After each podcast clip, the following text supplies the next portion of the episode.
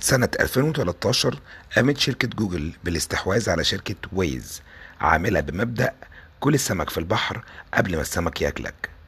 أنا أحمد البنا وأنت بتسمع Marketing Box podcast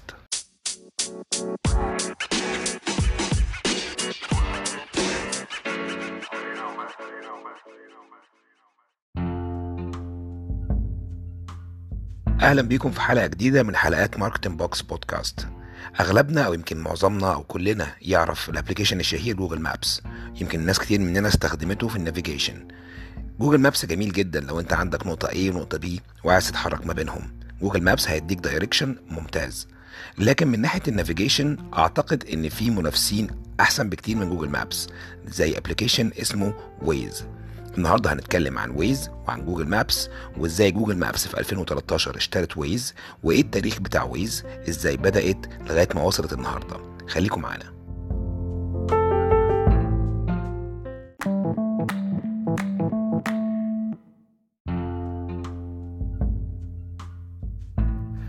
القصة بترجع لسنة 2006 وبالتحديد في دولة الاحتلال الإسرائيلية.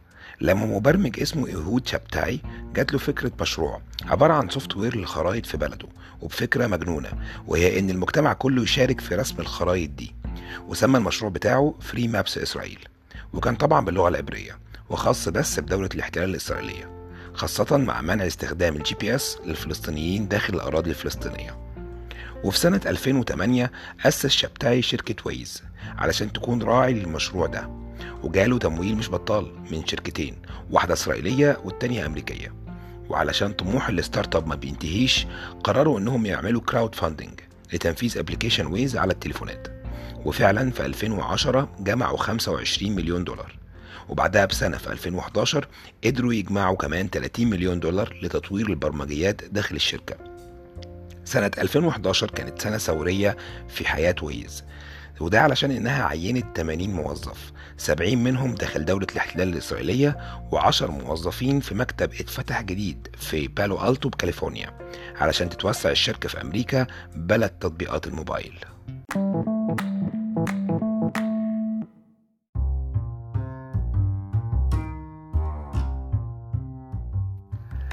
فكرة application ويز كانت فكرة بسيطة وجذابة ومجنونة في نفس الوقت وكانت معتمدة على المشاركة المجتمعية في تشغيل التطبيق ده أو ما يسمى بال community driven participation وفي وقت إطلاق التطبيق كانت الفكرة دي جديدة جدا وهي إنك كمستخدم بتشارك في برمجة التطبيق وبتشغله بمساهماتك عليه.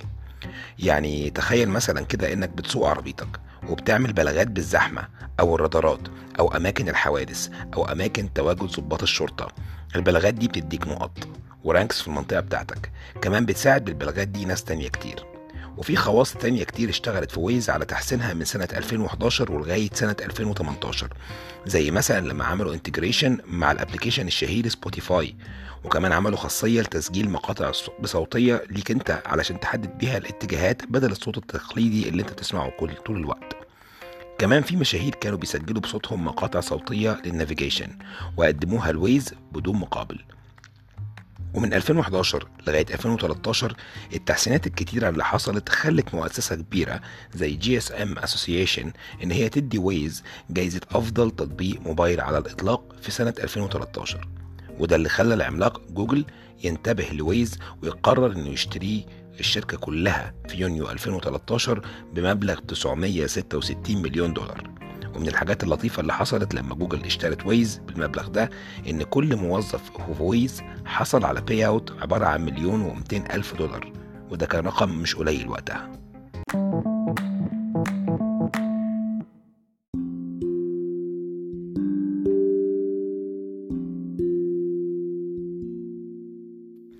وخلونا نقف شوية عند استحواذ جوجل على ويز ونسأل نفسنا سؤال مهم. يا ترى إيه اللي خلى شركة كبيرة في سوق البرمجيات زي جوجل تشتري ويز؟ والسبب كان بسيط جدا وهو عبارة عن أحد قواعد ال marketing الشهيرة. كل السمك في البحر قبل السمك ما يكبر وياكلك. كل التقارير والتحليلات الداخلية في جوجل من 2006 لغاية 2013 أثبتت إن ويز لو استمر في السوق هيدمر تطبيق جوجل Maps حرفيا. وده لأسباب كتير. كان أهمها إن ويز بيعتبر تطبيق مثالي للمستخدمين اللي بيستخدموا الخرائط في يومهم العادي وده لأنه تطبيق مجاني وعليه بيانات ال traffic الحالية والناس هي اللي بتشارك بواقعية في التبليغ عن الزحام والحوادث ودي حاجة ما كانتش موجودة في جوجل Maps. كمان عليه أماكن كاميرات الرادار ومراقبات السرعة وتحديدات السرعة القصوى لكل طريق ودي كمان كانت حاجة مش موجودة في جوجل Maps. بالإضافة إلى إن الخرائط عليه دايما متحدثة وما فيهاش طرق ناقصة أو غلط وده لأن ويز بيستخدم OpenStreetMap platform فالتحديثات كانت سريعة على عكس جوجل اللي بتحدث خرائطها تقريبا مرة كل أربع شهور في السنة. أحد التسريبات اللي طلعت في 2017 وبعد أربع سنين من استحواذ جوجل على ويز بينت إن جوجل لما اشترت ويز في 2013 كان الهدف منها تدمير ويز بالتدريج وتفريغها من محتواها واستغلال ده لصالح جوجل Maps وفي 2018 أعلن أحد المسؤولين في جوجل إن ما كانش فيه أي خطط تطوير مكتوبة أو متفق عليها لتطوير ويز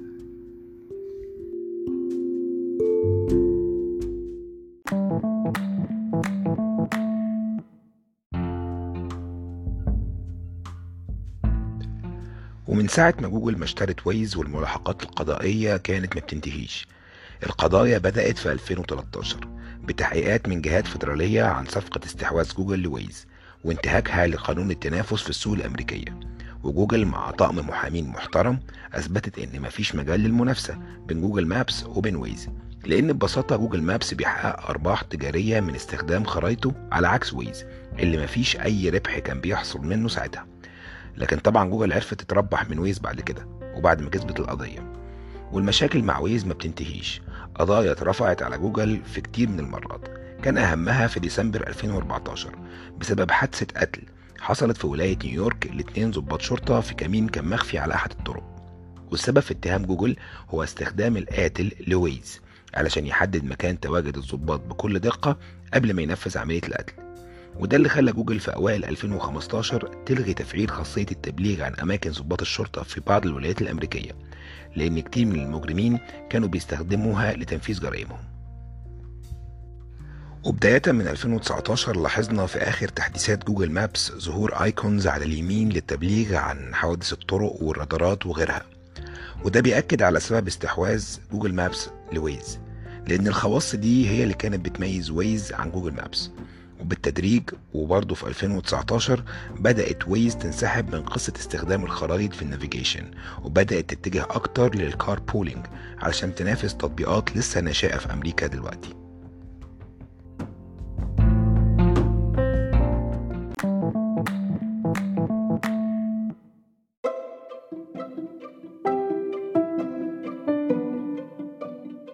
دي كانت قصة ويز وجوجل. ويز كانت فكرة بدأت في 2006 في دماغ مبرمج محدش يسمع عنه خالص.